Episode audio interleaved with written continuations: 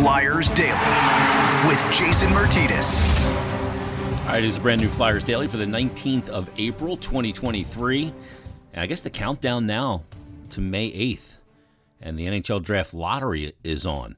Uh, but in this episode, you know, we've had cleanout day last Friday with all the players, and Monday was cleanout day, if you will, or end of season press conferences for interim general manager Danny Briere. You'll hear from him on Friday's episode. I had to sit down with Danny after he addressed the media, and also with John Tortorella, who uh, met with the media on Monday as well. Very revealing press conference. A lot of talk about accountability, the definition, John Tortorella's definition of accountability. So let's get into it with Torts right now. He is our guest on this episode of Flyers Daily. A little conversation with John Tortorella. Torts, how do you feel after a season? I feel encouraged. Mm-hmm. Uh, I'll, I'll, put it. I'll give you the feeling: encouraged, frustrated, disappointed. Um, You've got the gamut. Yeah, I do, and that's the way the season was. And yeah. kind of, Jason, that's the way this part of the process you're in. You know, because mm-hmm. you you get really excited when things are going well but then you get knocked down a little bit and you find out really where you're at. That's that's one thing about the National Hockey League. It's an unforgiving league. It humbles you really quick and it lets you know where you stand pretty quickly. And I think we went through all of that. And but the the thing I'm trying to take mostly out of it is I saw a bunch of kids develop. Yeah. And that is I saw a bunch of kids develop and I thought we played hard every night. And those are the two main uh, prerequisites, I guess, I'm thinking about before the season starts. Do you just look forward to not putting a suit on for a while? You know what? Putting on some jeans and some sneakers. I and... wish we could change that rule. Yeah. where where you don't have to wear that behind a bench. I've tried, mm-hmm. and uh, you gotta you gotta go with basketball's kind of gone to it. Football's yeah. definitely gone to it. Outdoor sport. But we're in a rink that's you're freezing your ass yeah, well, nice sweatsuit and a hoodie, we'd yeah, be good to go, right? Yeah, but to, to answer your question, yeah, I'm glad that's off. But uh, uh, now, now the the interesting part is you know trying to figure out what you look like next year and having meetings and stuff like that. So it's never ending. We keep on going. Do you have a period of time that you decompress to go into that all those decisions on a fresh mind? Yeah, I, I, I the recency. I, I, think when you get done with the draft, mm-hmm. because you're still talking about players, you, you, managers and coaches are talking about what we need within our lineup. Uh, you're talking free agents and, and, and stuff like that. I, I think everybody kind of gets away when the draft's over at the end of June. Mm-hmm. Those two or three weeks of July is when you kind of just get completely away from it. Yeah. And, uh, yeah, but but you know as well as I do, you, are never totally away from it. There's always something coming up. Yep. Um, but those those those three weeks, that's when you kind of lock in with your family a little bit and get away from it. And totally recharge. Um, you know, one of the big talking points in your media availability with the, the beach just a, a couple moments ago was about accountability. And you and I have talked about that a ton. Mm-hmm. And you know, I'm under the impression, you know, my version of accountability is self accountability mm-hmm. because when you sit by yourself, you can't lie to yourself. Mm-hmm. But accountability is a roller coaster and it has different meanings to everyone. Overall, are, are you pleased with a lot of elements of the accountability of the team or you know how would you assess it from a group standpoint or can you even assess it from a group standpoint yeah you can assess it you can assess it from a group uh, you, you can uh, I, I, think people have different definitions of accountability. I think it's human nature as an athlete. I think, especially with today's athlete, I think they're a lot easier on themselves mm-hmm. as far as what they expect out of one another and themselves. And that's what kind of makes our job more, uh, more I guess, busier. Uh, because I think that's a huge part of a coach's job is when you don't see a player holding himself accountable, that's when a coach needs to step in. Uh, that's when there's conflict.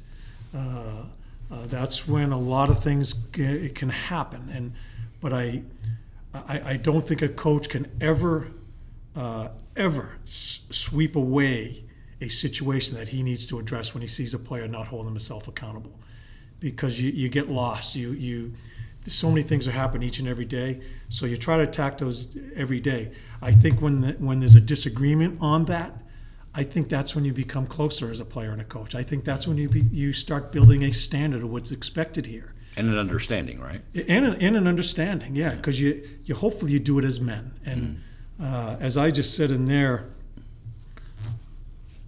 you know, I, I'm I'm going to be honest with you, and I think when there's honesty, and and the player's honest, there's, there's going to be conflict. As long as you handle it and that it's not personal attacks on one another, and you try to get to the other side, that's how you grow. And, and that's how you uh, that's how you have an understanding. That's how you start thinking the same as far as what it is to be a pro or or standard of play. That all falls under accountability. So those are those are situations that happen every day. I think I told you people can say the word, but it's an everyday process Yeah. with accountability, or you'll get lost. Because if you let one thing go, it doesn't mean anything, does No, it? no, and the other guys are watching. Yeah, Yeah, and yeah. you, some days you don't feel like holding people accountable. Yeah, You it's go, hard. You should be doing it today. I don't have to do this for you every day. Yeah, you get you get it, it, it, it you get tired. Yeah. Because and you get pissed off because you, you want that player to do it. That's kind of why they're at this level because they've they've done it before, Yeah. uh, and it, it you have to stay on top of it, or because player B is looking at me letting player A get away with it, and he's saying, "Well, you didn't let me get away with that," Yeah. and that's what tears apart a locker room. So, huge part of building, huge, huge part of the process that we're in right now. Yeah, you can't ever shirk it. Um, let me ask you about the young core because you know one of the things, the first things you talked about when you came here was getting that room right and the culture right in that room. Um, and you have this young core that developed on the ice, maybe exceeding your expectations, certainly exceeded mine in the amount of guys that took a big step forward. Um, are you starting to see that leadership them grab a piece now? That some of you know, there's going to be some subtraction. Yes. so that's going to open up some more. That oxygen. has to happen. Yeah. I, I, don't. I think we've got some really good kids. Hey, listen, I- and I'll say it throughout the whole National Hockey League, we've got some great athletes Yeah. throughout the league. We've got really good people. That's why it's hard for them to start grabbing some of that leadership piece of pie, I guess we'll put it, until some people are moved out. And then they feel more comfortable because they, they respect the hierarchy of a locker room. There's a hierarchy Yep. in a locker room. And they respect that. So I think they'll feel, I, I think they'll be able to get a better understanding. And I hope we get younger next year uh, to see that happen. That Some of these guys, it'll be their second year of, of playing the minutes and doing the things. And all players feel better stepping up in a room when they're doing the things on the ice. It's just human nature that Yeah. way. So I, I, we got a ways to go in the locker room. We do, and uh, I'm hoping it's young guys that start taking over. But that doesn't happen until uh, until other bodies are, are moved out of there. and there's a comfortability factor. Guys coming in in year two, Yeah. knowing what the expectation is, and then all of a sudden there's more oxygen there and they can grab. I think you saw before you got here when Giroux was traded, and all of a sudden that oxygen opened up. And TK, I thought, grabbed Yeah. a piece of that. Yeah. Let's talk about him individually because Torts, the way he came back after missing 16 games, he could have come back and played out the string. He could have you could have shut him down for the year, Mm-hmm. but he came back and he pushed. What did that tell you about the, the Yeah. player that he is? Yeah, there are, you know, a lot of people were grouping TK in with, with Coots. Coots is a whole different story. He didn't even have camp. Yep. You know, two major surgeries, all that. TK, there wasn't a second in his mind. He wasn't that- coming back. Yeah, he was playing. And uh, there would have been a fist fight. If I told him no, there probably would have been a fist fight. That That's what I love about him. He, he has, he, he, you know, I'm not a big analytic guy, but you look at the analytics on him offensively, how he moved our offense when he's on the ice. Yeah. It's incredible what he did, and he was such a catalyst. And uh, him and I had uh, some ups and downs. Sat him out a couple of games, period, or whatever it was. I forget.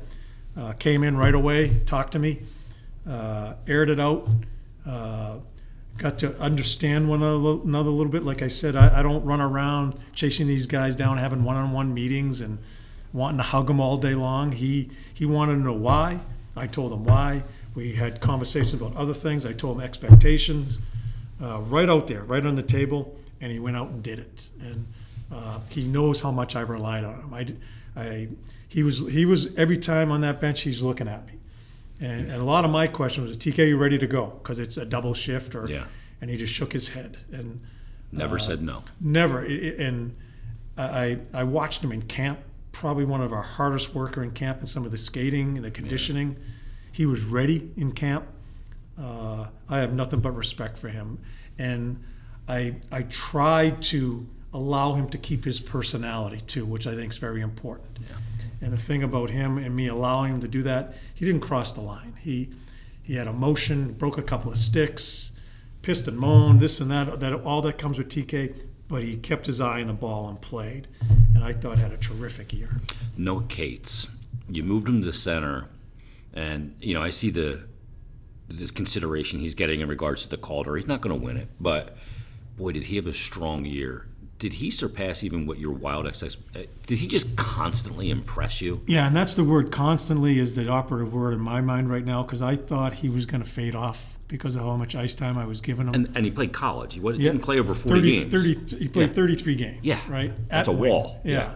I moved him to, and he played against all the top players in this league. And, you know, I kept on telling the coach, and I thought it was going to happen to TK too, but I think the injury helped TK Yeah. get some of his energy back. I thought Cates was going to fade away. He kept on playing. And that's what surprises me and I'm impressed about more than anything. I, I know he's a good player Yeah. he knows he's a good player.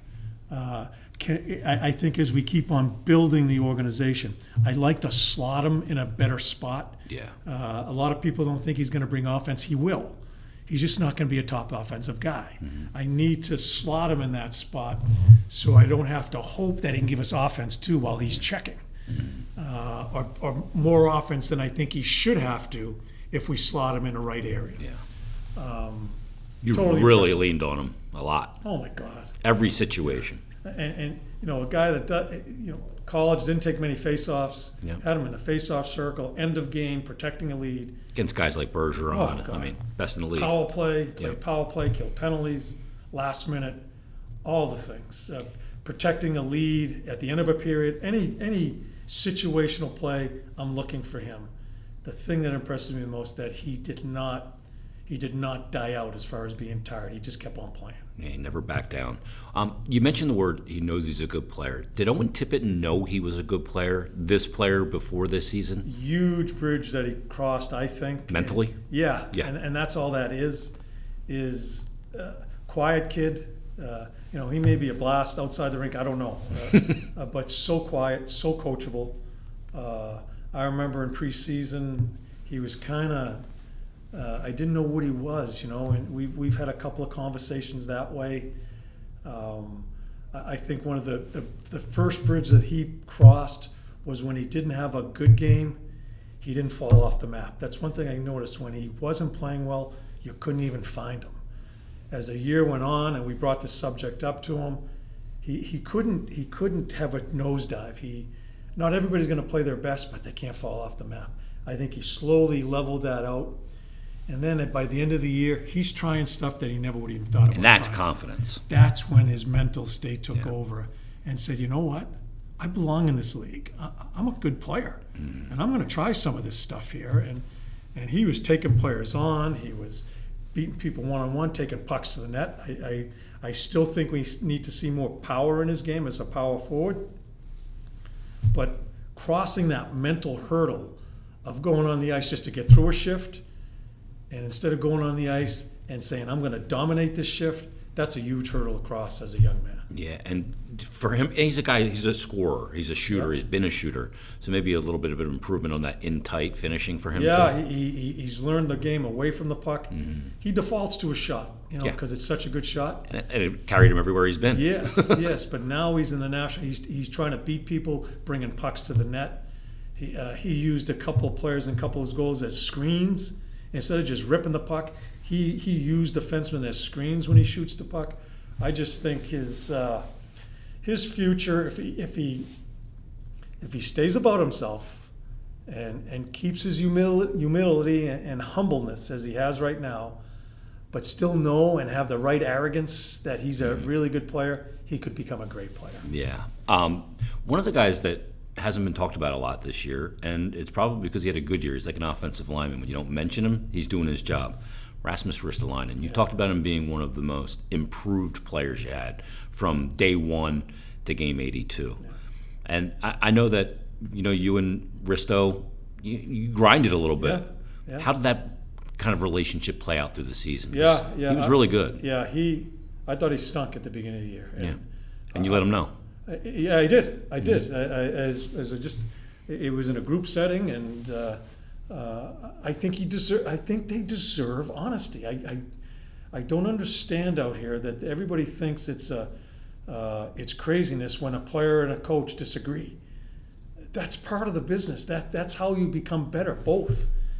And I I think Risto made me a better coach. Uh, yeah, so I let him know, and it was unacceptable. And he turned into, our, I think, probably our best defenseman. Yeah. Uh, carries the puck, moved his his legs were just stationary when he first started this year. Brad Shaw did a terrific job with him in video and and coaching him, and protects the puck well, takes hits, gets us out of, out of the end zone. Uh, He's our most improved player. I thought he was our best defenseman, and I'm thrilled for him. Did it start off the right way between him, him and I? No. But it, again, it wasn't personal. It's not like I dislike him as a person. It's my job to goddamn coach him and to tell him it's not good enough. How would he know if I didn't tell him? Yeah. And, and that, that's what I don't get. It, it, it, it's the way it's going to be.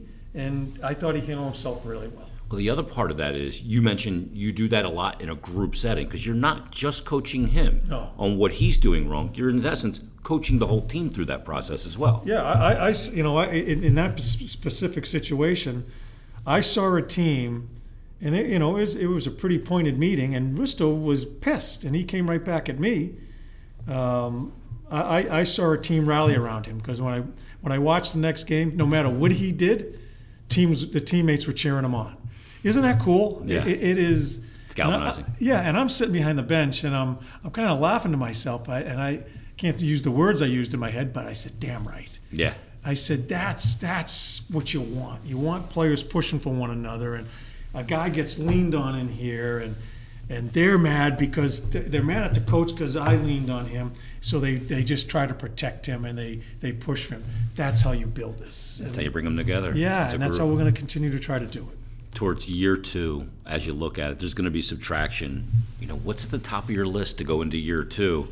I mean, you've got these young players. You're going to get more young players, and who knows how many more? Hopefully, a good amount. But in year two, what's the next progression of this step of this process? Yeah, the, the two points for me in year two is is prior to the year. Uh, I think it's the biggest point is meetings with Danny, both Dan's, and, and the management group, Flaresy, and and decide which guys that we feel that we need to look by, and uh, and some good players too. Uh, uh, but in the in the state of our our process, what we think is best, so we can, uh, as I said, I'd like to get younger, uh, to allow some younger players to come in here, and and try to progress like some of our other other young players did this year.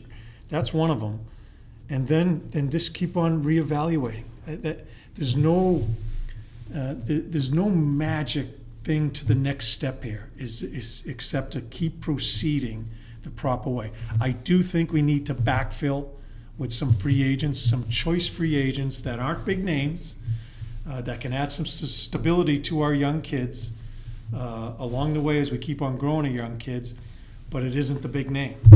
Uh, big names are not in our future right now. It- it- so it's evaluate and decide who we're going to move on from, and then add young kids in our organization, continue to grow young kids, and then maybe one or two stabilizers that can help us keep competitive as we keep on growing here. Got a penalty killer or a Yeah. face-off guy, And there are people out there. Yeah. Yeah, there are people out there. and they don't break the bank, which is good too. No, no.